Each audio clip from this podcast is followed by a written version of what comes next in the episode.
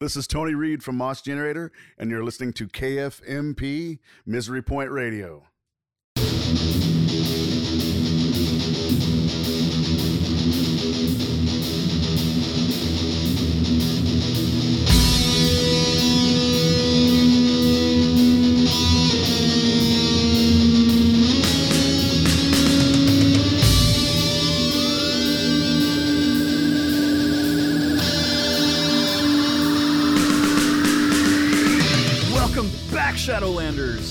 Thanks for joining me again on Misery Point Radio. Appreciate you dropping trow and taking it raw dog style by joining me here, you know where, in the wasteland. But today, my completely virtual and almost entirely symbolic friends, I've got an extra special grab bag of awesomeness just for you. And you don't even have to sign up for my OnlyFans to get it. That's right, I'm gonna give it to you the way you like it, and I'm not even gonna make you beg. What can I say? I'm starting to get a little soft in my old age, uh, I guess. Take that as you will. Anyway, today's guest is a true local legend here in Kidnap, I mean Kitsap County, though his influence and impact on the music industry reaches far, far beyond Washington state or even international borders. Perhaps most well known for his work with the legendary Mos Generator, he has been prolific in not only writing and performing his own music, but also in serving as an engineer, producer, mentor, and driving force for countless bands with Pacific Northwest origins. I'm talking about the one and only Tony Reed. And since Tony lives just a stone's throw from me here, he stopped by the Misery Point radio studio for an awesome in person chat about some of the badass things he's working on, as well as some good old fashioned history, which I promise you is full of my usual random rabbit hole shenanigans. We talked all things Mos Generator, including the status of the upcoming new album, his absolutely epic solo album called Funeral Suit, his iconic record label Music Abuse, and his numerous other projects, past and present. This was a really awesome conversation that I've wanted to have for a long time, so I'm glad that the voodoo mind control curse finally worked and we were able to make this happen. So, put that Reign in Blood vinyl on pause, change out of that funeral suit, and check out this candid conversation with a Seattle area icon. Hey, Tony, welcome to the show, brother. Honored to finally have you here. Thanks for making the very long trip out, you know, from down the road. Right? About 15 minutes away. Thank you for having me. Yeah, of course. Um, so yeah, I, I'm from this area in Kitsap County. Been here for you know 40 plus years, so I'm I'm quite familiar with all the stuff that you've done over the years. And when I thought about having you on, the one thing I kind of went over in my head was I don't even know where to start because you have just so many things that are always kind of happening. But as it turns out, when we first talked, you're like, you got some new Mos stuff kind of coming down the road. So I guess that's a that's a good uh, a good launching point. Let's kind of talk about uh, Mos Generator. You know where it's at and what you got uh, going on right now.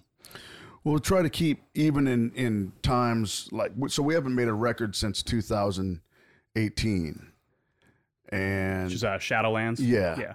but there's so much in the vaults that we've released like five 12 inch records of stuff. And well there's live stuff there's stuff that's left over. So we're always trying to keep something so people can see what we're doing. There's reissues and stuff. So and the and the reason being that we uh you know we don't have anything new right now is because we all live like john our drummer lives in texas and sometimes boston he goes back and forth and sean lives in up north of seattle so just any time to get together is usually spent to prepare for a tour Right. it's actually not spent you know we we might try to cram in a few songs when Jono shows up and uh, the last time we were actually in the same room together was october of 2019 Man. which we had some gigs with Clutch and Red Fang. And then we came up and we, we had recorded some ideas at that point, but those have just been sitting around. You know, I can send them tracks and Jono can record stuff down there, but we prefer to to get in the room together and try to work it out that way. Yeah. It, it the where the world is right now, as we were talking just a few minutes ago, of uh, everybody kind of just now working virtually, whether or not it's for your you know professional life or you know your your your other things that you do. But people are so used to just sharing files and you know cutting and pasting and assembling. It's just such a far cry from you know, back in the days of uh, everybody, you know, being in the same room and, you know, recording a live set or, or jamming or, you know, whatever the case may be. It's just, I'm still kind of wrapping my head around it, even though it is, for all intents and purposes, kind of the reality of things. Yeah. And, and sometimes when we get together and record, we, we, uh, some songs are done the live way and some songs are built and it really depends on how much time we have and how the idea is, is formed and constructed sometimes we just I just start working on it in the studio after this weird drum track's recorded, and then I make something out of it. Right. Out of necessity that we didn't get time. So now Jono's coming up in a couple of weeks, in like a week and a half. He'll be here for for ten days, and he comes back in August for two weeks, and we'll take those days to work on the ideas that I have and record. So two two sessions, which is way more having having almost thirty days is way more than we've ever had for making a record in the last five years yeah. for, for writing and recording. You know, I was uh, reading up on on some stuff, and I wanted to kind of read this this quote in regards to I think the approach you're going to take with this, and and it says there will be quite a few new ways that we'll approach the new Mos Generator record um, our playing, writing, and recording styles will be reevaluated. I feel like I'm finally ready to bring to the forefront styles of music that aren't always apparent in my writing, but that I enjoy as much or sometimes more than the heavy rock that we're known for. I want to dig into that a little bit if that's cool with yeah, you. that's perfect. Yeah. So, um, so what is? I mean, I I'm, i listened to Mos and and uh, for a long time, and your sound has always been relatively consistent. You know, maybe the recording sounds different, or you know the ambiance, but the style and the execution has remained you know pretty pretty solid. So. Um, I'm curious then, knowing all the other kinds of projects you've been involved in, what what is going to be some of those different approaches that you're going to be using, or what are going to be some of those approaches? Well, we agreed the original rhythm section. Now there's a different rhythm section in the band. And in the beginning of this group in 2000, we said our our foundation is going to be the the music we loved when we were teenagers. You know, Sabbath, right, Maiden, Kiss, you know, all that kind of just just heavy rock. And so I've kept that as the as the foundation and and I still will, but if you note, if you listen to the catalog, you'll hear little things thrown in here and there. There'll be like a little uh, uh, curveball in this song or that song. Well, now I feel like um, I can kind of bring more of what I like into it. Electronic music, as far as you know, I like some Brian Eno style stuff, or or seventies uh, Bowie, or um, you know, just or even like early '90s, like indie rock, because mm-hmm. I was in I was playing in bands back then. So there'll just be little stylistic things. I also reevaluate. Like I'm a, a master editor. I don't like anything on the songs that what I feel is not necessary. I want to always get to the point, and I always want to get moving on it. I feel like people get bored too quick. So I'm reevaluating that. Like, okay, we could run this riff out another 16 bars or another 32 bars and, and, get a real good feel going on instead of just changing it or ruining, not ruining it, but interrupting that feel. So that uh, we're going to go now that we have time. We'll use different kinds of drum sets for different kinds of songs. We'll bring more of a jazz feel to the overall sound and more progressive rock for sure. Nody back more than I think I'm just really trying to channel how I wrote music when I was in my early 20s, which had uh, a less of a restrictions on it. I was taking in so much music in my late teens and early 20s I couldn't funnel it all into one to one band. I tried. If you hear that music, it is so crazy with influences. And now, as I've spent a lot of time working on songcraft, now I might be able to funnel that in on top of the the core sound of the band more efficiently than maybe I could have when I was younger. Yeah, I think also the fact that not only eh, have you been performing and, and writing and playing all these times, but you also produce and work with other bands. And so you're seeing how other people are kind of incorporating their own influences. And so you're kind of by proxy exposed to their exposures, which uh, you can't help but probably go, "Oh yeah, dude, that's badass," or "That was a great idea." Yeah. Uh, do you find yourself like as you're working with bands, really kind of paying attention to what they're doing, or are you just kind of more focused on the physical aspect of it? I don't feel like the bands that I'm working on have much of an influence, but there are existing bands that I hear and I go, this band is actually exists in this time period. Yeah, They're doing something that that is is turning me on like I was a teenager. You know what I mean? That's rare now to hear something. I only get really into stuff that I hear from the 70s that I never heard before.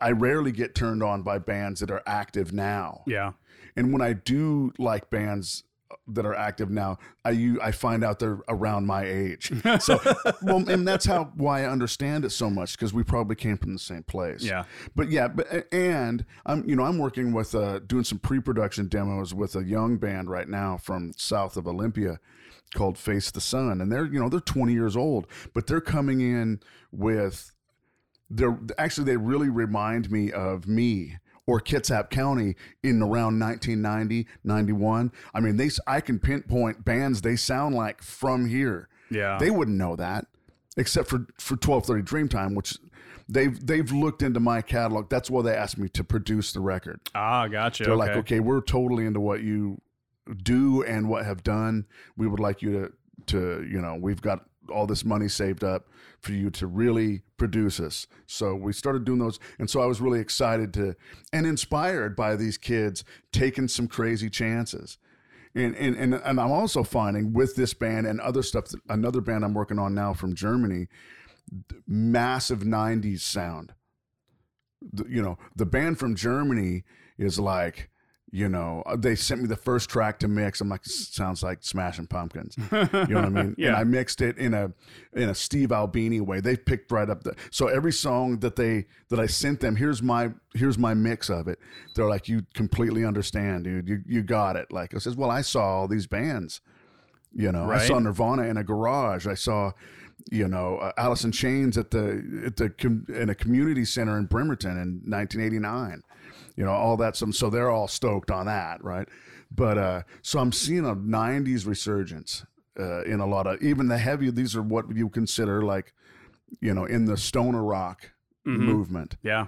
Um, but uh, yeah, so I'm I, and and doing the production. I've been doing it since '95. I opened a studio in '95 in the in Manette. in across- Manette across from the old East Side Tavern, Yeah. right? I Yeah. remember that. I was going to bring that up later on, but uh, uh, and I I, th- I think I remember even your setup. It was like a like a digital eight track kind of a setup. It was a quarter inch reel to reel eight track. Yeah. And I didn't have it. I had one reverb unit, no compressors. I didn't know what compressors were.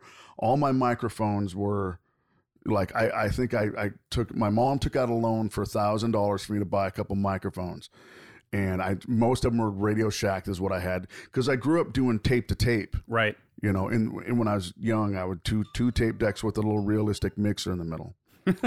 I still have that mixer, and uh, uh, so by the time I got to an eight track, it was amazing. When I discovered a four track, it was amazing. So a lot of the early demos were four track, but I think learning how to engineer and try to make the sounds that I wanted that of of of the stuff that I like to listen to, I was trying to make those sounds on a four track.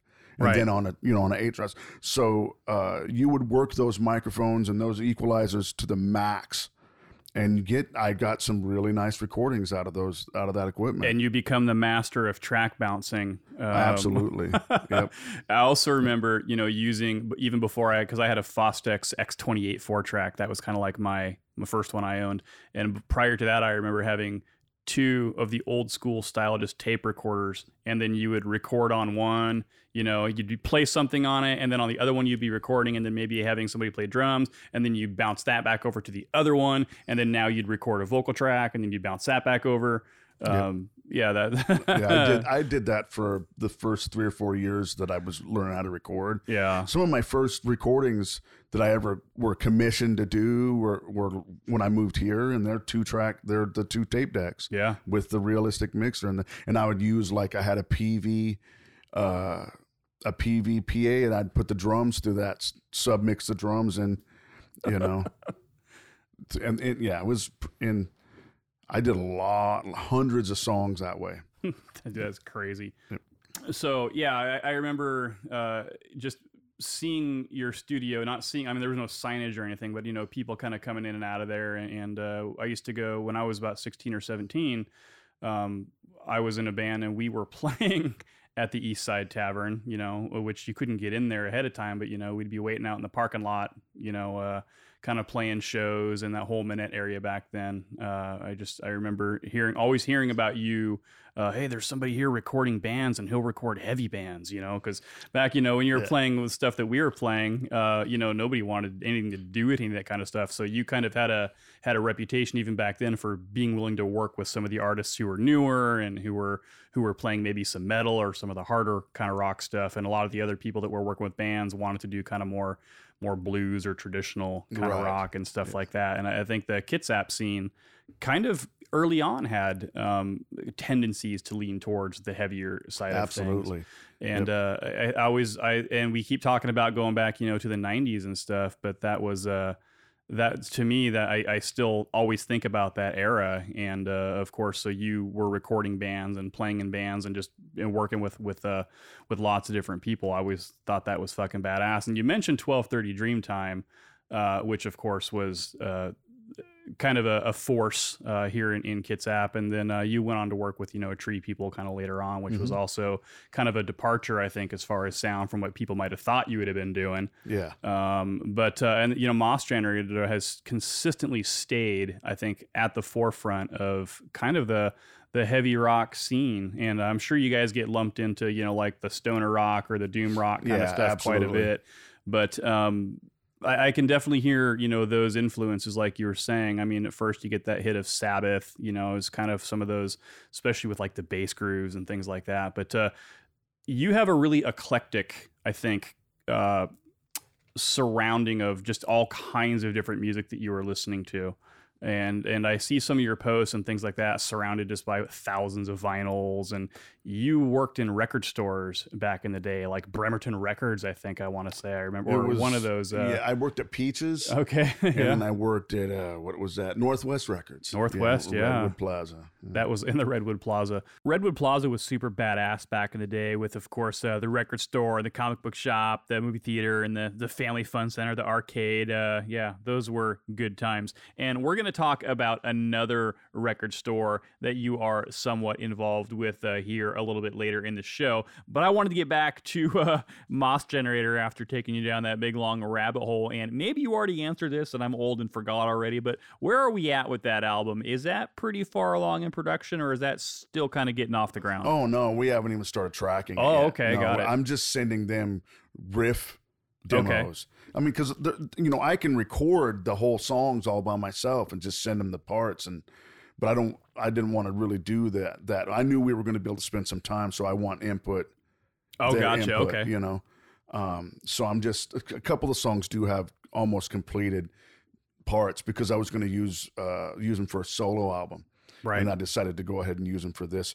I mean, this is not set in stone, but we're pushing for a possible double album. oh, wow. Yeah. Okay. Because there's a lot of material. Even like the first song's 15 minutes. So I can just take up, I know it's going to be the first one on the album, and it might as well just take up the first side. Very Iron Butterfly right there, Uh, huh? One of my favorite bands, actually. Yeah.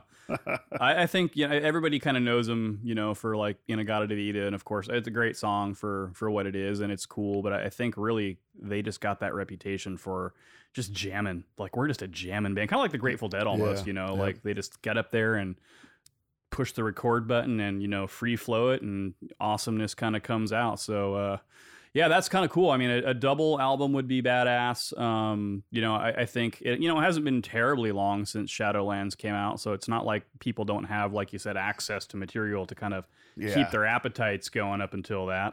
And and we've been releasing, like I said, either reissues of long out of print records, like The Lantern came out earlier this year, and which was a, a 10 inch that came out in 2007. Yeah. But now it's got a, a well, it's a different name and a different album cover, a remix, and a better format. 10 inch picture disc is probably one of the worst sounding things. So those songs never got the proper.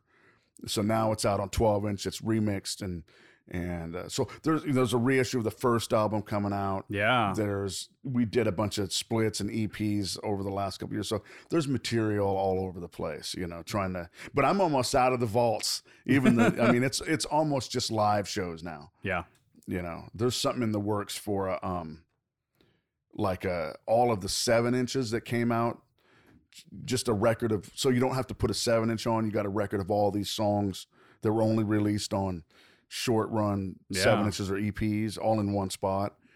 And uh, we just put out a, a fanzine with the flexi disc in it. I was going to ask you about that fanzine, so that I guess that's great. Let's just let's just rock into that. So, was that was that your idea? Yeah, so it's not it's it's a bandzine actually. Yeah. It's not a fanzine. Nobody else, no fans wrote anything in it. Well, I did ask questions online. Sure. I asked if anybody has some questions, put it down. We'll put it in this fanzine and answer the questions in the book.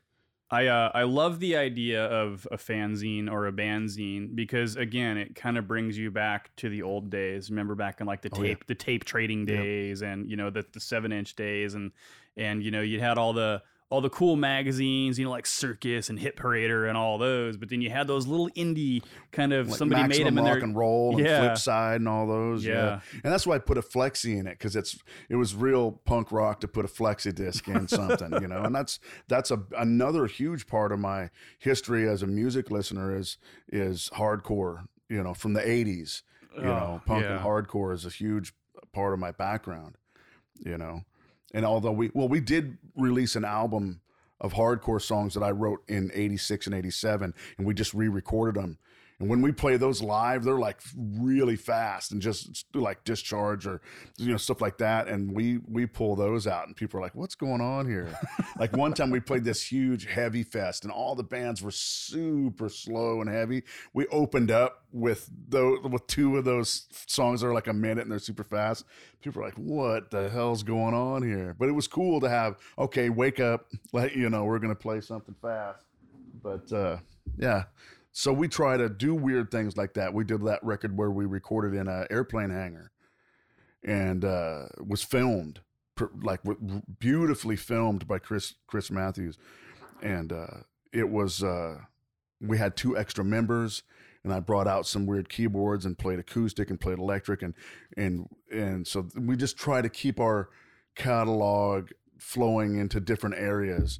So that when we do weird things on our main records it's not such a surprise.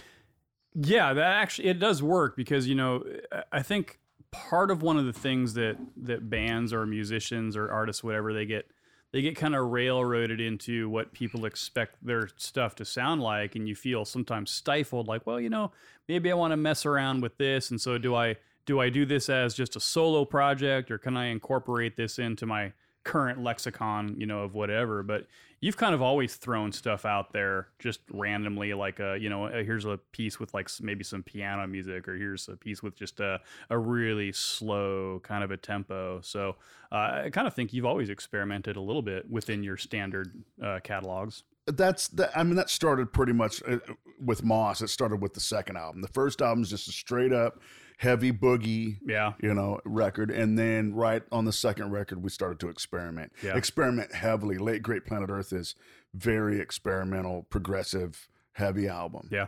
It's in the it's in the works right now for a 20th anniversary box set coming out. I've been working on the design and working on the specials. It'll be three albums right. with all this special stuff. So that's been pretty nerve wracking to do in between working with clients and, and and then trying to to write a record. yeah You know, I think I feel like I'm putting a lot of I'm putting a lot of um, pressure on myself for this next record, and I I probably shouldn't do that because sometimes when you have expectations for something, those are the things that get ruined. Your creative, your your you think too much, and then the natural feel gets taken away. Yeah. uh, overthinking things is a problem that I have actually. So I, I feel that pain. Um, eh, nobody puts more pressure on on themselves though than you know like an individual artist who's who's just you feel like you've got an expectation you've got to put out a certain thing or get a certain vibe out of it and uh, so yeah I- it's a the struggle is real yo the good thing is is I've come to the conclusion that in the real world, if we do something really bizarre, it's not, we don't have enough of a career where it's going to make or break us. Yeah. It's just going to be another Mos album. There's not millions of dollars on the line. Yeah, and the, you know we don't need to be hitting any charts, so we can decide during these sessions what works for it. So I think we're just going to throw a lot of things into the pot, and if the things that don't work out go on the later weird EPs and things that get released, Sure. you know. So you know that's always fine because there were Shadowlands leftovers that got released on this EP that are super cool songs, but they just didn't fit Yeah. you know, and uh, much to the chagrin of our record label who wanted more time. I don't like records that are over 40 minutes, and that's growing up with album length. Yeah. You know, 40 minutes is pretty much the all you can put on a record and still have it sound really good. Yeah. Eight songs, five minute average. Yeah. You know, and otherwise you start getting into, especially with vinyl presses and everything getting super backed up now, which I'm sure you're Yeah, familiar well, with as yeah, well. things. I just got an email today from a record label of ours. Yeah. The time the time limit um, thing is that it's people don't think about that. I mean, you know, uh, there's bands that have, you know, six songs that are an hour and a half, you know, and you and you wonder why they can't put them on vinyl, you know, versus doing it on you know CD or digital. But you know, that's uh, you don't think about that, and you know, from an outside, from a listener's perspective, having a an optimum length album you know, versus when you go in to produce one, you're like, man, I got I got too much stuff going on here. Well, and then when the CD age came, people thought they felt like they had to make long records. Yeah. And usually I found that around 40 or 45 minutes is when I would shut down on listening to these records because they would always put the lesser material at the end anyway. Yeah. So you're like, man, I, Soundgarden could have cut, you know, Superunknown down a whole bunch or something like that, you know? Sure. Um, but that just seemed to be a, a bother. And I've always made around 40 minute records. Yeah. You know, you know, Master of Reality, it's 32 minutes. Reign in Blood's 31 minutes. Oh. Some of the greatest records ever made are like a, a little over 30 minutes. Absolutely. You know? Yeah. it's fast and it's intense and then you want to listen to it again. Yeah, man. Reign in Blood is untouchable. Yeah, that's I'm Yeah. glad to hear you say that. It's definitely up there in, in one of my my top albums of all time. It's the kind of record you do not get behind the wheel. Yeah. You'll probably get pulled over. you know, it's just like, man, this is too too much energy. Yeah. You know, Slayer's one of those bands that no matter how old I was, I would end up in the pit because you you would stand outside and go, I can't help but let loose of some of this energy, you know, and you would end up hurting yourself. Slayer pits are brutal. Uh, at least back in the day, they were Yeah. brutal. Uh, my first ever concert actually was Slayer and Testament, um, but I was up in the you know uh, up in the kids section. I guess was that the Overkill one? Nope, it was it was just Slayer and Testament, and uh, I think we saw them at. God damn, where did we see them? Maybe it was the Moore. Um, it was back in. Man, probably ninety, maybe Okay, somewhere in there. so it would have been like what? Um, It was uh, um, seasons, okay, seasons, and then uh, practice what you preach for Testament was that era, or maybe Souls of Black. It might have been Souls of Black. Yeah, it all runs together now. I can't keep Yeah. my years straight, but yeah, it was pretty epic. And then you know down the road, I, I saw Slayer again later, and I was out on the floor, it's kind of a, a GA style setup, uh, and it was uh, I was like, yeah, I don't think I can get in. there. I mean, I must have weighed hundred pounds at the time, you know, Yeah. In that pit full of six foot five fucking monsters and skinheads and punks and that was back when everybody went to the same shows you know it wasn't like a oh i'm at a metal show or i'm at a punk show it was like if there was a fucking show everybody was just at the show um, which natasha's uh, Oh, yeah. is a prime example of a place that for me was had just so many awesome shows at it and uh, just a huge mix of crowds and everybody just kind of fucking smashed in there together uh, great great great club absolutely. That was my first real venue that I ever played. yeah oh and natasha's hmm Before that, it was parties and stuff like that. And then I played at Natasha's in 89, I think it was, because I'd only lived over here for about a year and a half. You know, I, I would lived in Port Angeles before that. yeah Nothing, you couldn't do any, you had to play parties. There was no, you know, well, there there was some, you know, Rail would play with Max Planck or, you know, some, which was kind of cool. But, uh, I saw Rail a couple times. Well, that's that's old school stuff. You're dating yourself right there, Uh, brother. I'm, I'm 52. uh, anyway, so yeah, Slayer. Mm, yeah, good stuff. I love it. I saw you checking out the Possessed uh, Yeah, album over there. I'm a huge Possessed fan. Um, I was actually just over in North Carolina and I got a chance to hang out with Emilio, the drummer. That was pretty fucking badass. Oh yeah. And uh, my friends over in, in False Prophet there. Um, but I, I that whole era, man, just that that Bay Area stuff, I'm a huge fan of. Um, just that early thrash though, it was just raw Yep. you know bring me on the bring me on the satanic evil shit and you Yeah. know get the blood pumping and then uh, you know i'll go home and you know chill out and relax after that but Yeah, I was listening to Joni Mitchell on the way here. so, you know, that's actually she's one of my favorite artists of all time, and I I use her to relax and to kind of get a mindset. The that acoustic album that we were talking about earlier, that she's all her her lyrical influence. And not necessarily, well, her lyrical influence is all over Mos. You wouldn't know it. I, but I use lyrics for hers as song titles. A lot of song titles are Joni Mir- Mitchell lyrics oh crazy and uh, but I used her uh, her like she's so transparent that it's it's like sometimes damaging to her character, you know. And I use those kind of things. I'm going to let people know that you know. I mean, we've all got things we don't like about ourselves, or or things we've done we're we're not happy about, but you know, keeping it on a human level is okay. Especially, it's really interesting to do that in a hard rock or heavy rock sure way. And I do like the funeral suit, the acoustic album. Those are the same exact types of lyrics that are on Shadowlands. But in Shadowlands, of course, there's a band behind it right playing loud. On funeral suit, you can really hear the lyrics. yeah you know? I, I was telling you that i, I kind of can't put that album down uh, the funeral suit and um, I guess I, I have a huge appreciation for the singer songwriter stuff, the more intimate stuff. Um, and so when I heard that you were doing an album like that, I was like, oh, that's fucking cool. Cause, you know, why not? Right. You've already Yeah. done all the hard stuff. You've already done kind of the, the punk stuff, the edgier stuff. And so what's next to, to accomplish as a musician, but to kind of break it down to its, you know, most primal, you know, fucking format, which is just, you and a guitar or or, or you into whatever. Um, you know, I listen to that and I think it, it's got. uh, It's funny you mentioned the Joni Mitchell thing because it kind of brings me back to old like 70s folk rock. I get I definitely get like a, a little Neil Young vibe. I get like Yeah. a little like a Crosby, Stills and Nash For vibe sure. off of it. So, Yep. you know, it's kind of not really southern rock kind of feel I would say, but it's got those folk very very very strong influences in there.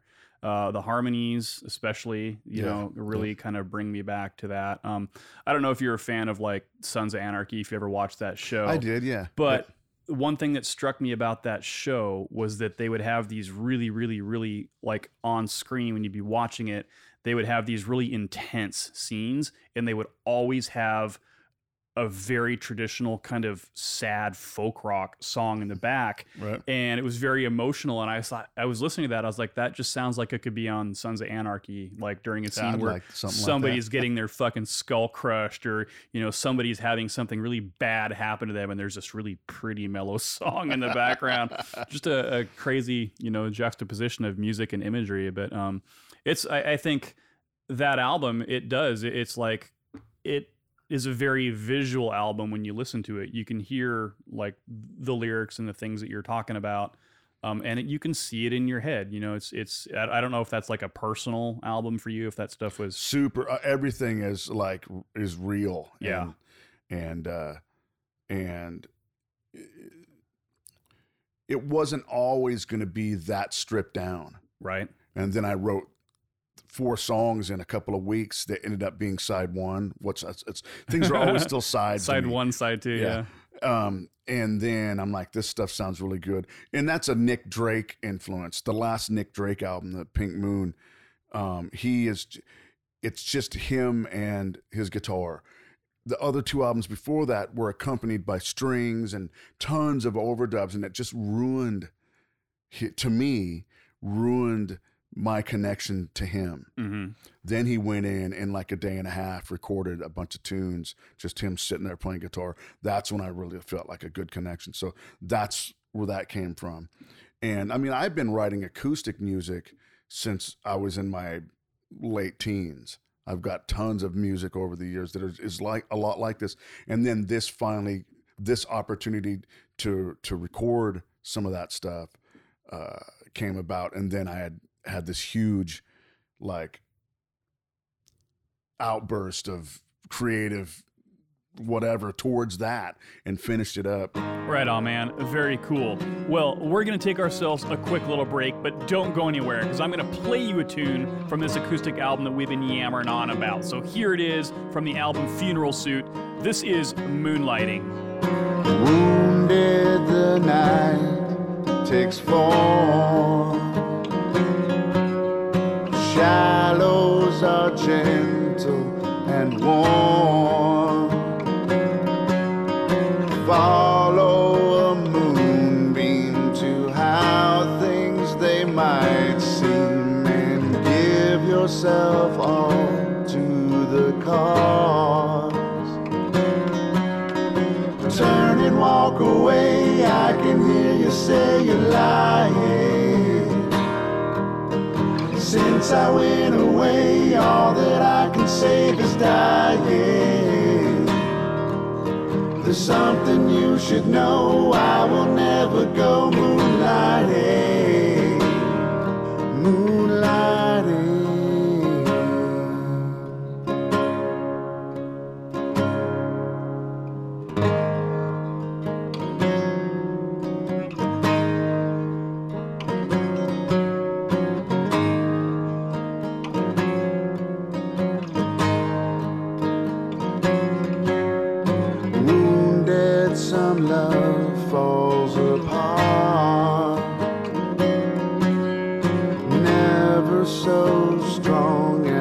Start. Never too late to find heart through the hatred. Never too broken to start. Turn and walk away. I can hear you say you're lying.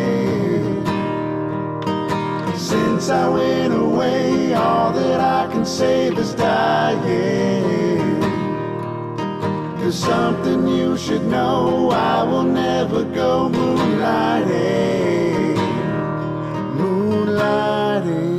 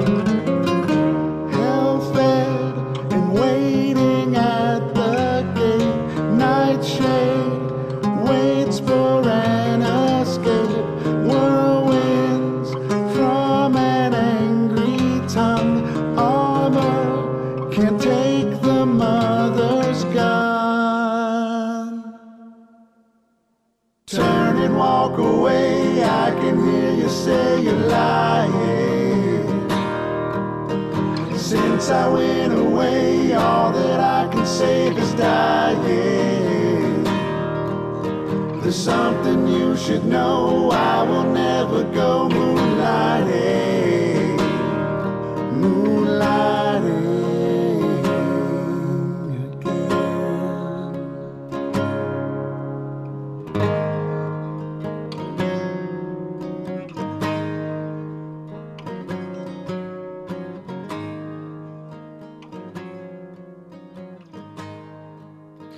Now, but I have a country rock band called Hot Spring Water. Oh, shit. And you talk, you want to talk like Neil Young and Crazy Horse and Crosby, Stills and Nash with the band. That's what that's like.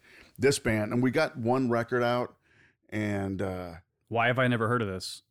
I don't know. I didn't. I should have sent it to you. I Yeah, it's super, and we play through six watt Fender Vibro champs. Like we're when we play, it's like really two guitars, bass and drums, harmonies, and stuff. And uh, uh, it's real laid back and super Neil Young and that kind of stuff, you know. Or the Stones when they would do country, like the 68, 69 era Yeah. Stones. Um, and we do a lot of those songs as a band from the Funeral Suit record. Mm, I- and and we also write. We have a couple of albums worth of material now, yeah. you know, and it's real. It's real southern country based '70s rock. Oh, Yeah, it's neat. definitely we'll have to check that out. I uh I have an appreciation for for that side of music for sure. Um, I remembered, I don't remember exactly like the quote or anything like that, but I remember hearing something when you were talking about maybe it was another interview that you did with somebody, but you were talking about making an acoustic album and, and you'd said, I don't want to just take Mos Generator songs and do acoustic renditions. I want to take, I want to make these songs true acoustic songs, like write them with that in mind. Um, for you, what is the difference between just you know taking a version of a song um, like a Mos song and playing it acoustic versus making a just a fully acoustic tune? Well, luckily the chord, the chord structures and chord, f- the phrasing and stuff that I use is pretty applicable to acoustic, even for Mos songs. But uh, and and and on Funeral Suit, Lonely One, and Wicked Willow are both Mos Generator songs. On on you know, Lonely One's probably our most popular song, Lonely One Kenobi, and uh, but and I recorded that maybe six or seven years ago as an acoustic version, and I think that just I, I guess I can't explain how to ch- how you would how to change it or how to what makes it different. I don't play it much differently. I play it slower, and of course, it has just more feeling because Yeah. there's not a big band behind us. And then Wicked Willow is done on a piano. So that's completely different than the Mos. Yeah. That that one's more of like a gothic song or something. It's more like a Bauhaus did it or something, you know, with a piano or something. It's kind of a strange number, but all the way around anyway. But Yeah, I uh, I particularly uh, like uh, Moonlighting and Might Just. I think those two, um, just Oh, vo- vocally on those ones, I I feel like uh, they're very catchy and hooky. Um, but yeah, every song on that's it's there's no I guess you'd say there's no throwaway songs, right? They're all like have their own identities. They're all very solid. They're all they're all hope. really good. Yeah, I'm, I'm gonna I'm gonna leave that opinion to you. Uh, but yeah, I mean that's why the record's only got eight songs on it. yeah. You know, it's thirty under you know it's under thirty five minutes, and that's enough for that situation. Like I've had it. Like you know, after that long, you're like, okay, I've had it. We, what can we do now? But uh, oh, speaking of and speaking of Might Jest, we play that in the in the hot spring water. Oh, it's sweet. super fun to play too, That's- and it's played with a band though. Oh wow. Yeah, and if you if you listen to the the what is it the no, the Bandcamp version on my Bandcamp page of that, it has four songs where I added accompaniment. It's got bass and drums on it.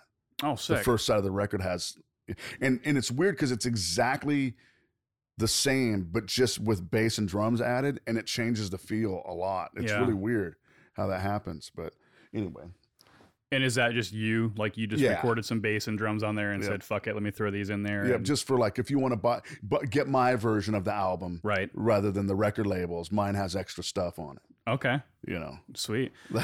Well, speaking of record labels, though, so you've got you know music abuse, um, which has been a thing for for quite some time. But you work with other labels as well in terms of having your own stuff out there on on different Yeah, we, labels, we've been on about fifteen labels. I don't really put out my own music right? on music abuse. It's too much to deal with. I have I really need to focus on being creative and when it starts to come down to those kind of things, I can't handle that. It takes away from me being creative. Because there's the business element to worry about, Mhm, all and just trying to get it all out there, getting this distribution. There's other people that are willing to do that that have the money. You know, I mean, I've got the money to put out our records, and they'll sell, and I know I'll be able to recoup. But it's just, you know, all this is keeping me from being creative. And I get up every morning, really early in the morning, and I go to the studio, which is at my house. I go out to the studio every day, and I work on music, whether it be a client or my own. That's happening every day. And when it when I can't do that because something's getting in my way, uh, you know, Sure. I get bummed out by that. You know, um, so and I, I put out a few of my own records and and decided against it. Oh, gotcha. Okay. You know. Well, you do have a cool project though that it looks like uh, Necromandus. You're going to be uh, doing releasing. Uh, Yeah, there's some unreleased recordings, some live stuff. And Necromandus was, you know, a band from the 70s, early 70s. They were managed by Tony Iommi. hmm and uh, they'd done some touring with Sabbath. I believe they were they were even some roadies at some point. They were just mates because they're from the Midlands. They're from up um, Birmingham, Cumbria area, and uh, so and and oddly enough, everybody in Necromandus but the singer were the original Blizzard of Ozz in in '76 when Ozzy left the first time. He formed Blizzard of Ozz with the Necromandus dudes. Oh, And crazy. they supposedly, because I'd I talked to the drummer, he's he, he'd come out and see us when we'd go to England, and he said that there were recordings done, you know, and but they're either destroyed or in some vault. Uh, it would have been neat because you know Baz Dunnery was the guitar player and he was really good guitar player. So that Necromandus record was shelved in '73 and never released. Then it was discovered by somebody in the early '90s and it's been it was bootlegged on a couple of releases and then Rise Above got a hold of it and did kind of more of a proper release with a live show. But I've managed to be in touch with the band and associates of the band that have got me like tons of live shows and leftover recorded stuff. So this has like some some stuff that has been released but was poorly wasn't restored and, and wasn't, you know, noisy. So I've got four or five unreleased songs and then three released songs. So I'm pretty excited to be putting this out because they're one of my favorite bands, actually, when I think about 70s underground bands. It's a real shame that that original album never came out because it could it was good enough to be a, a contender up against many 70s uh, rock albums sure. you know, and the guitar playing was was stellar. And and being produced by Iommi, Iommi, people thought it would be super heavy, but it's it leans more towards a lot of uh, of jazz. You know, it gets a little progressive and and fusiony at times, mixed with the hard rock thing. But I think Baz's guitar chords are what his his you know what he his phrasing and his chords and his how he put things together is what really really turned me on. I could understand what he was doing and was really like moved by some of his stuff. Iommi was kind of into that jazzy stuff too, but he never really got to to fully integrate that. But he did some kind of experimental stuff for a while, where even Sabbath did some of this really bizarre, kind of free flowing jazzy things, and it never really took off. But I guess that's not surprising that he would uh, see a band like that and say, "Oh, yeah, this is kind of cool. Let me let me get involved with this project." Did uh did so you spearheaded this? You kind of figured out that this was going to happen, and you said, "I, I got to get in on this action." What, what the The Necromandus, like getting that uh, whole project to come on your label. No, I mean, because well, the guy that is the middleman that's got me all these recordings. I mean, over the years, I've just like I want to release this, and he would. We over the years we found all this stuff. We just found an acetate that somebody had two of a song that nobody's ever heard. I mean, some of these songs nobody's ever heard, but some of them have been put up on YouTube by my middle guy, my middleman. But uh, uh, but now that I, you know, I'm like, I want to release this. It, we got the permission, and so this is all my. It's it's all I did all the restoration. I did all the artwork. I did all that kind of stuff. So it this is something for music abuse. You know, not me hunting down somebody. You know, this is something that was always going to be Right. on my label, and it's finally in production. It's actually at the plant now. Um, and you know, there's only 200 copies. You know, there's not going to be any digital version. That was part of the agreement. You know, and uh, so So it's a true passion project for you. absolutely, Yeah. I just want to hear those on vinyl. You know, and, and I think a lot of people will be excited. You know, it's it's leftover stuff, but there's still some really good moments along the way. And you know, the live recordings are two microphones uh, uh, on a Revox, Right. reel to reel on each side of the stage. So you're getting, you know, back then the vocals, PAs were always distorted, but Yep. you're getting, but you're getting something that, you know, is a piece of history. Yeah, it's just lost in an archive somewhere, and now it's kind of being brought back to life. Are you doing any kind of touch ups or remasters or oh, I had like to do that? a lot of work on. Yeah, I wanted this to be the definitive version because you know, like I said, a couple of these songs have been uh, released already, but you know, the the speed was obviously wrong, and there's a ton of tape noise, and this faded in instead of starting right off the bat. You know, and I have all these versions that are pretty some of them are pretty deteriorated but i was able to bring them back especially for vinyl vinyl will hide some of those because you're already getting some some low rumble noise, and some yeah. noise so and i made the side times under 20 like where they're good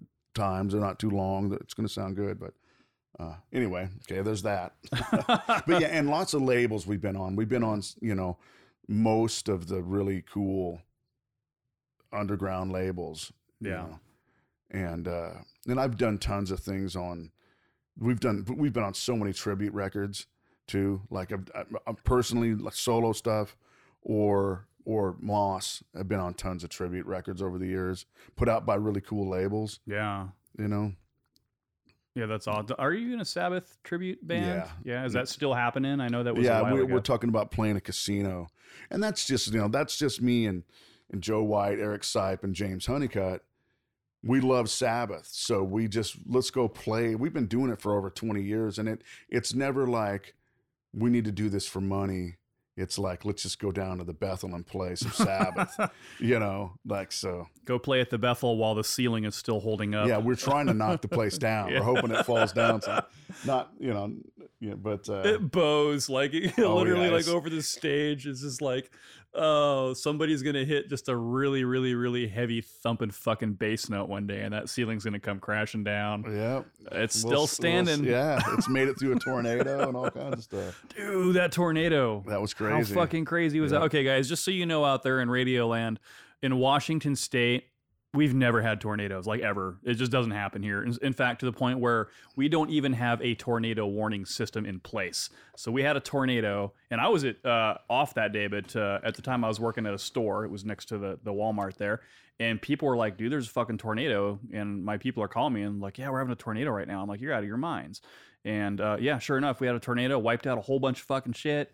Uh, houses got taken down, neighborhoods got taken Yep. down. It went Um, over my buddy's house, ripped the roof off. Yeah, And but and, and it was so it's so weird you can still see like the damage it did. I'd never seen any kind of real nature right. doing its thing like with ease just and when I drove by and saw what it did, I was like, man, that's that's some serious force. That's Yeah. you know.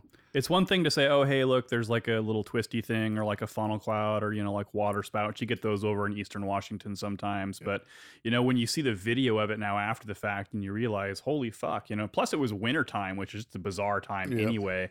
And, uh, you know, my wife's family being from, you know, down south, the tornadoes are a thing. They happen all, all the time. Um, but yeah, it just, it was crazy that we, that we had a tornado here and I still can't get over that. And we, here we f- we felt the wind going through because our trees were going crazy and i was like damn we got a windstorm going on here only to find out later that that was it was passing through there on its way back out over the water you know where it Yeah. dissipated but uh yeah it came right through and and just kind of blew us all away and who knows if we'll ever have another one but if we do maybe we'll i guess be a little bit more prepared for that I don't know. Yeah. What's more metal than a fucking tornado in the pacific northwest right? It's kind of crazy. So i don't even know what we were talking about before we got off that tangent record but- labels, oh but record we can move on from that. We've been on tons of them. Yeah right on. So um you know i also uh you got this this new show you're doing. I don't know if it's a show per se but you know this recorded history that you've been doing Mhm. on on the old instagrams there which is really cool uh, it's kind of like the the the version of the Reddit "Ask Me Anything" kind of a thing, where you're kind of preemptively just telling people about the history of this or that, a piece of music or or, or uh, you know a song or something you did back in the day. So, what prompted you to kind of want to get that started? Was that just born off people asking you tons of questions? You're like, I should just preemptively answer these. You know, all I can really think of is about my buddy Bo was like, you should do some program. Like, Yeah. people would be. But then be careful of the comments because people just like to be assholes. Oh, yeah. And so I think it it really started.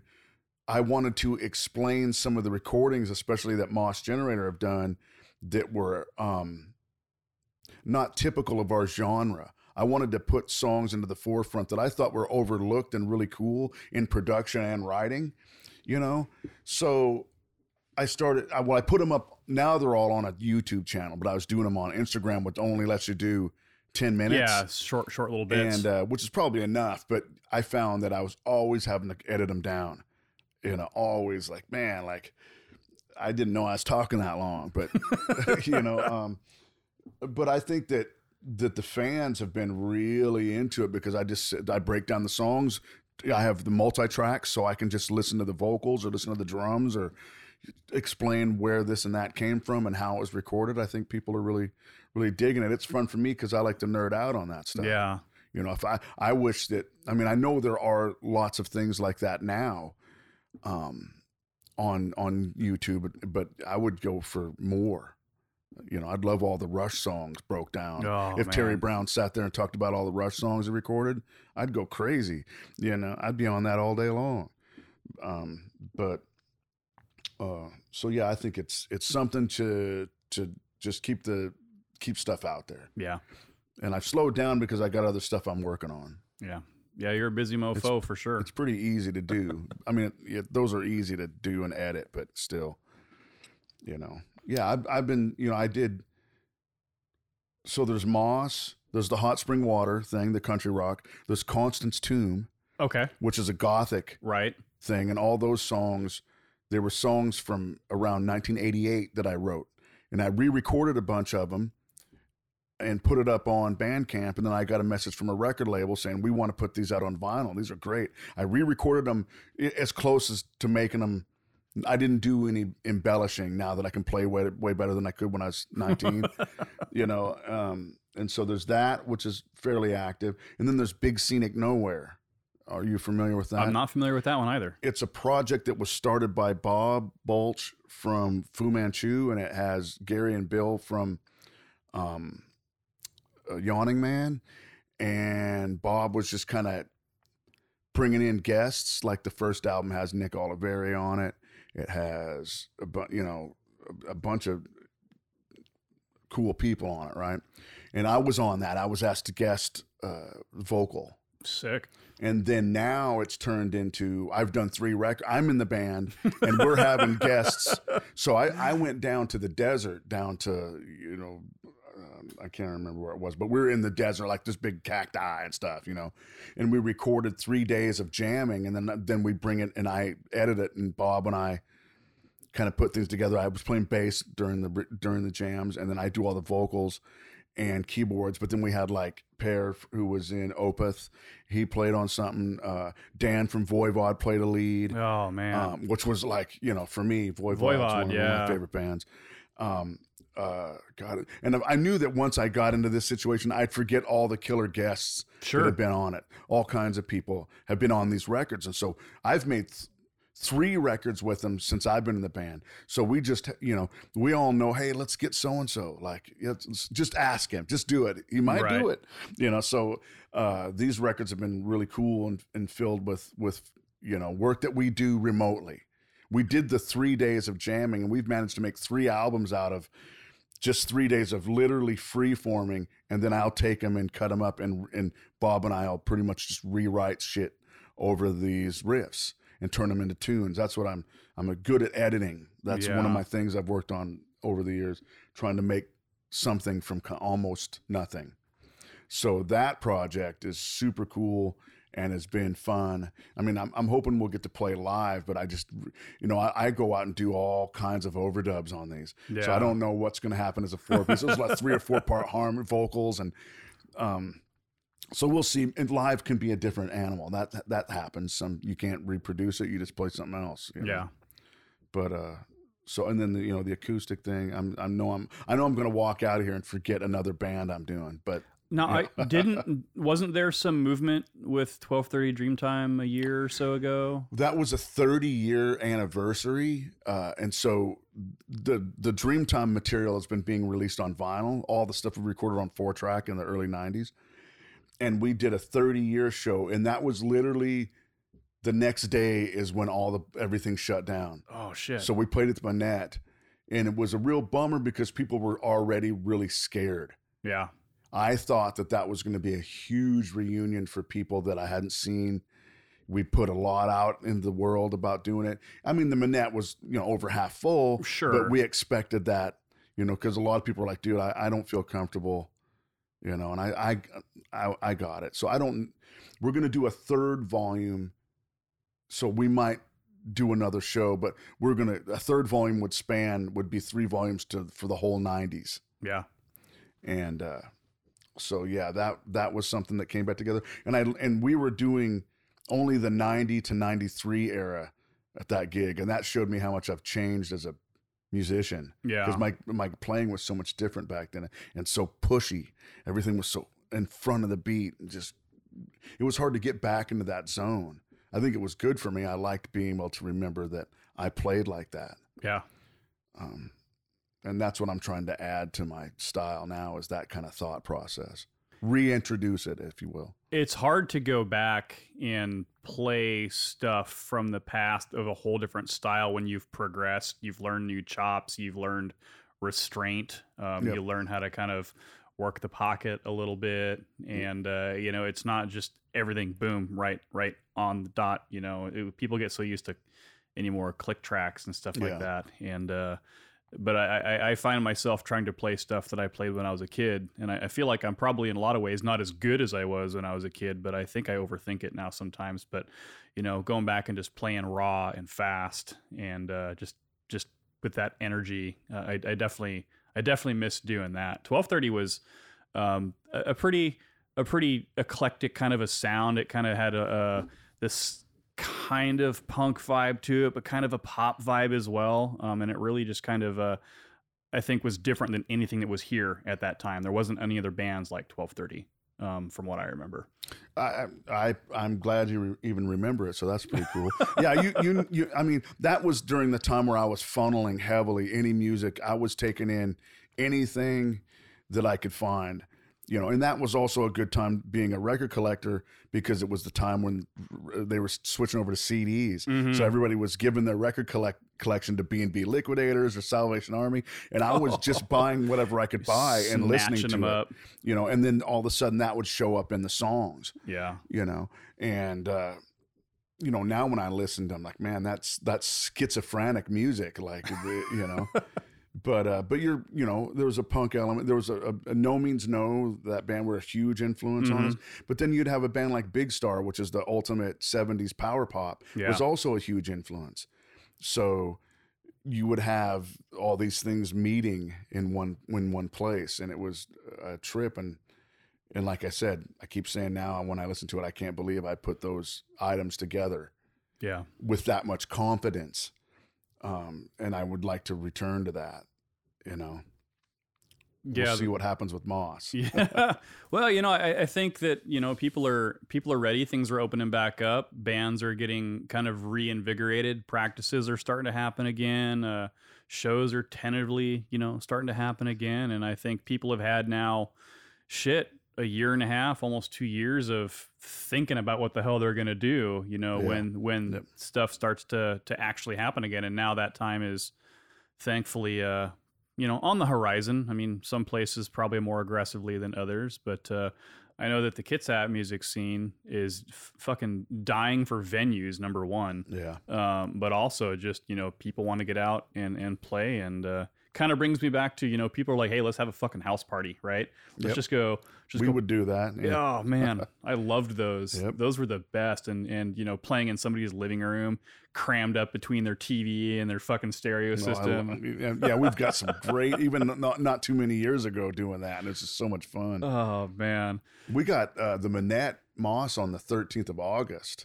We've got that set up. That's the second Oh. time Jono comes up. Okay. Well, we need to play some gigs because it costs money to fly him up here and stuff. Yeah. So let's like play a couple of gigs at the end of the recording sessions, you know, and uh, th- hopefully that stays in place. Yeah, You know, yeah. And then uh, we need a wood rot reunion. Uh, you you and We- Paul need to get back together and well, uh, Paul's the one that's always the iffy one. yeah, you know, because he, he he he understandably is usually upset that we only have maybe one practice, and he's like, I can't not have sang like this for four years and then go do it.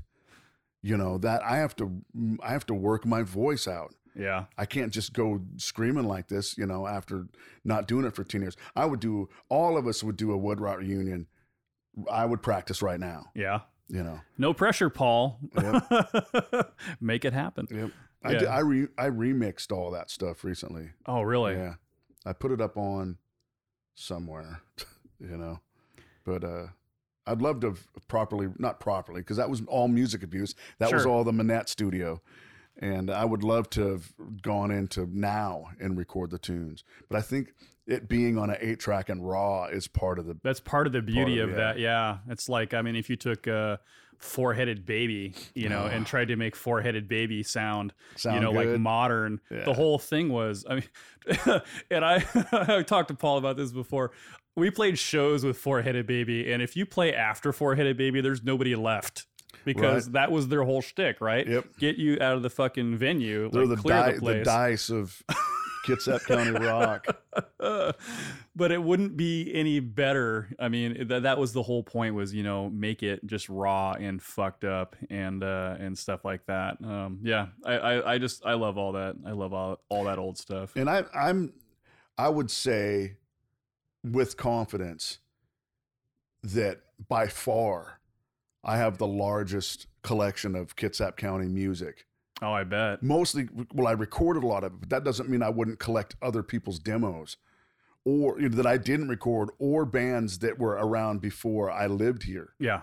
like Inverted Morals, or I mean, Hester Prime were before I lived here, Oh, but man, they yeah. but they and they were after of course sean went from hester prime to dreamtime but which that day when sean johnson pulled up and said do you want to jam you know and this is the drummer for hester prime who was the the coolest band yeah. in kitsap They were a and I- name band back yep, in the day. yep, and he wanted to jam with dreamtime Did you lose your shit? oh yeah i was like yeah dude but like i just got a, well not just about 10 or 12 years ago stace gave me a bunch of uh, master reels of stereo mixes of the Hester Prime couple of demos because sometimes those original demo tapes that were ran off, all of the Entering a Coma, the 1987 demo, all of them had one side that was muted. Every one I've ever got, can I can I like record that to see if it's any better than the one I've had? I've got like 10 of those and they all were messed up.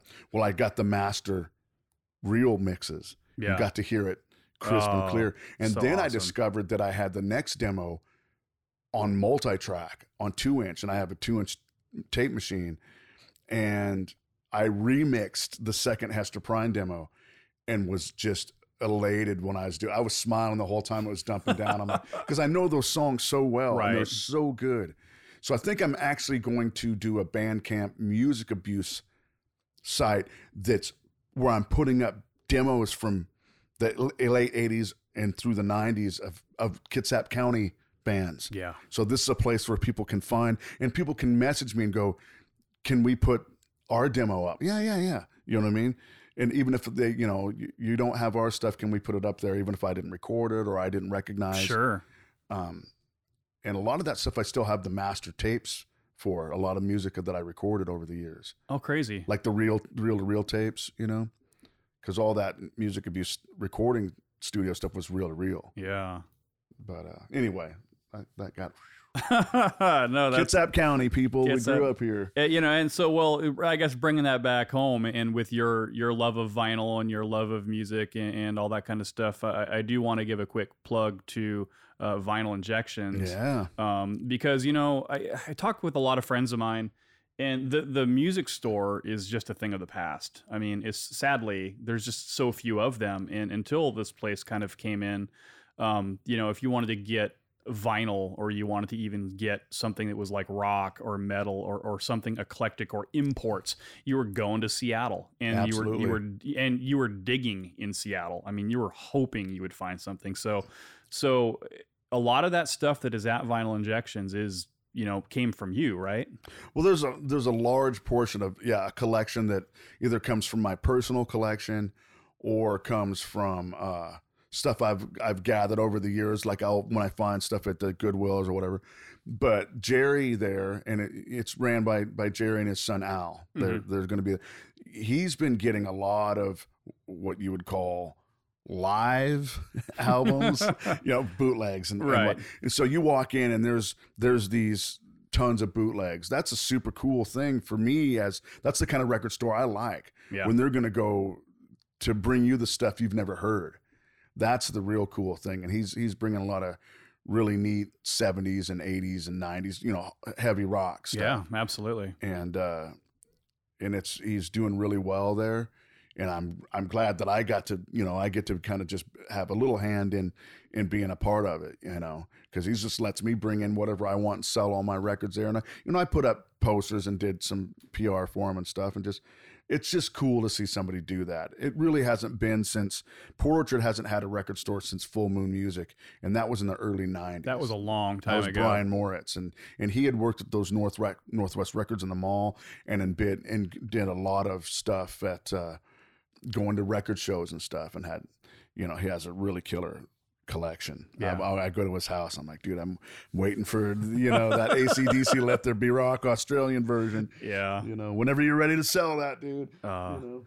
I I uh, I was pretty excited the first time I walked in there. It's like a small little inconspicuous joint there in the old South Kitsap, you know, mall area, which uh, I think a lot of people uh, for a long time just kind of gave up on that whole area that you know nothing would ever really happen there. But there it is, this glorious little record shop with imports and fucking like picture discs up on the wall. And I saw some old Yep. Maiden stuff and Yep. some some Samhain stuff in there, or you know, old Misfits and and uh, all kinds of cool stuff. Kind of like a little bit of everything. And still for people like me, there's some CDs and shit. Yep. Um, I've been putting CDs and cassettes.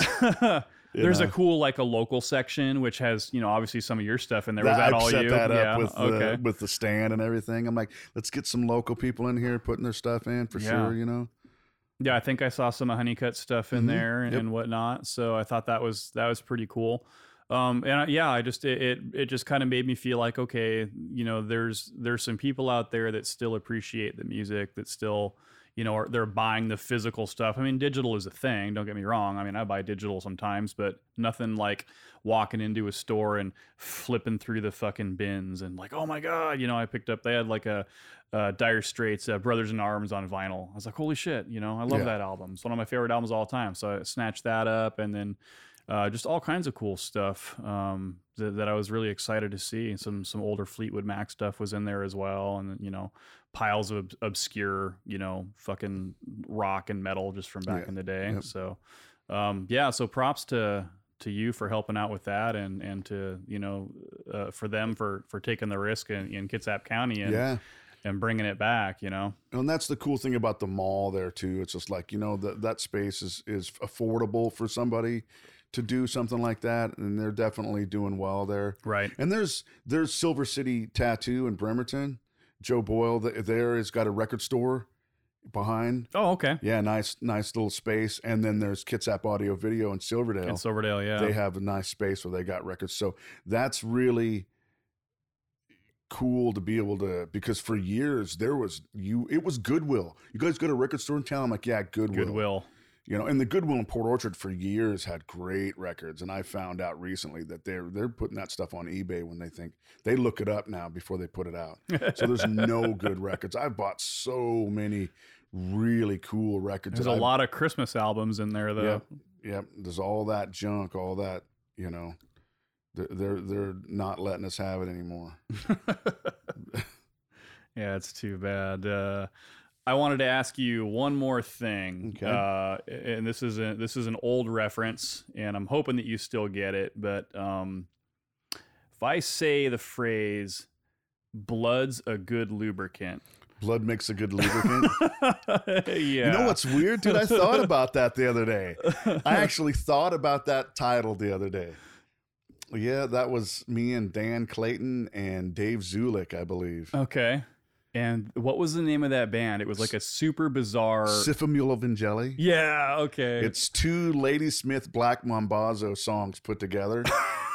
and if you could say it, you could be in the band. If you could read it and and say it, you could be in the band. Here's what I remember. You fucking bitch. Yeah, you it's it, fucking bitch. yep. Dan was having some prob some lady problems, so he took it out on the microphone. Uh, slowed down on a four track, so it sounded even more evil. but uh, yeah, that's that's some. There, I still have all of that stuff. And, Do ya? Yeah, I, I, I mean, I even actually remixed it. I mean, I have so much material in the vaults, like Uh. hundreds and hundreds of mastered four track tapes and stuff. But I have them pretty well organized. You know, my my main goal is to have them, and a lot of them is dumped down.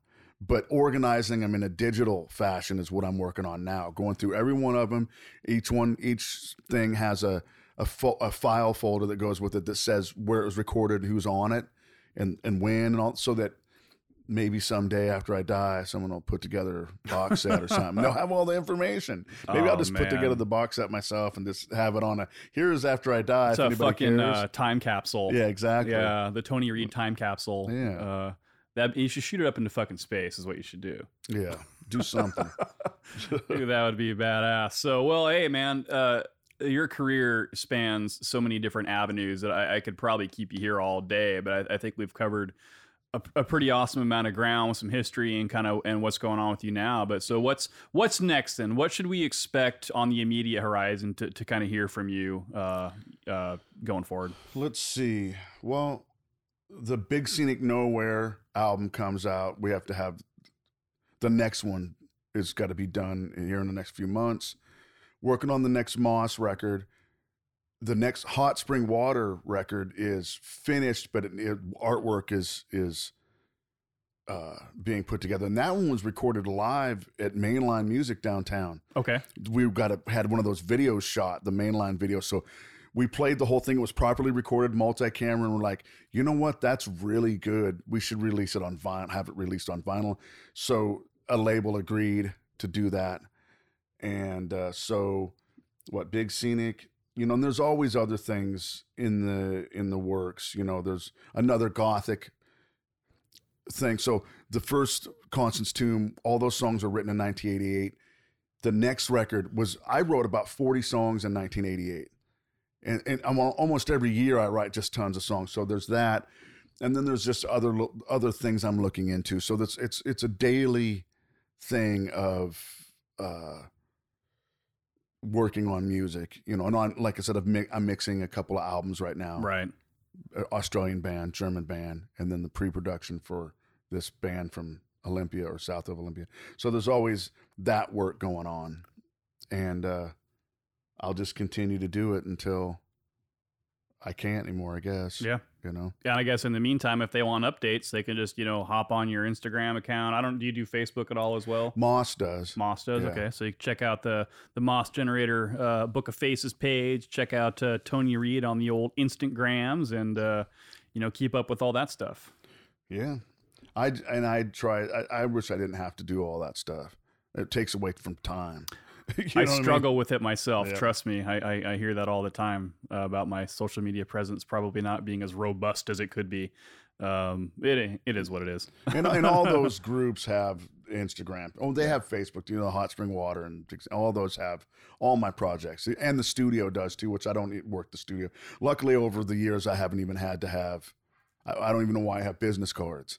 Right. You know, over the years, it just things just show up now. The Yeah. work shows up, and you can't really ask for more than that. Yeah, no, awesome. Well, uh, appreciate you uh, swinging by here and hanging out with me and giving me some of your time. And uh, this has been this has been awesome. Open door for you anytime you All want to come back. And right. uh, I would We'll come to back when you get the the when we get the new studio. Yeah. uh, yeah, when we get that up and going, uh, that'll be awesome. We'll we'll make that a thing. And uh, anytime you want to promote anything, you just you know give me a call and. Uh, We'll get behind you on every project you do, brother. All right, So, uh, appreciate that. ladies and gentlemen, Tony Reed, thank you so much, man. Thank you for having me.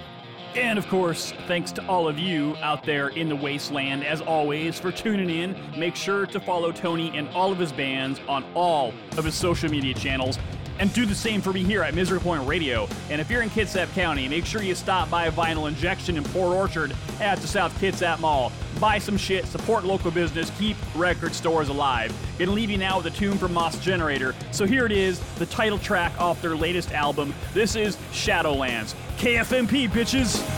I'll tell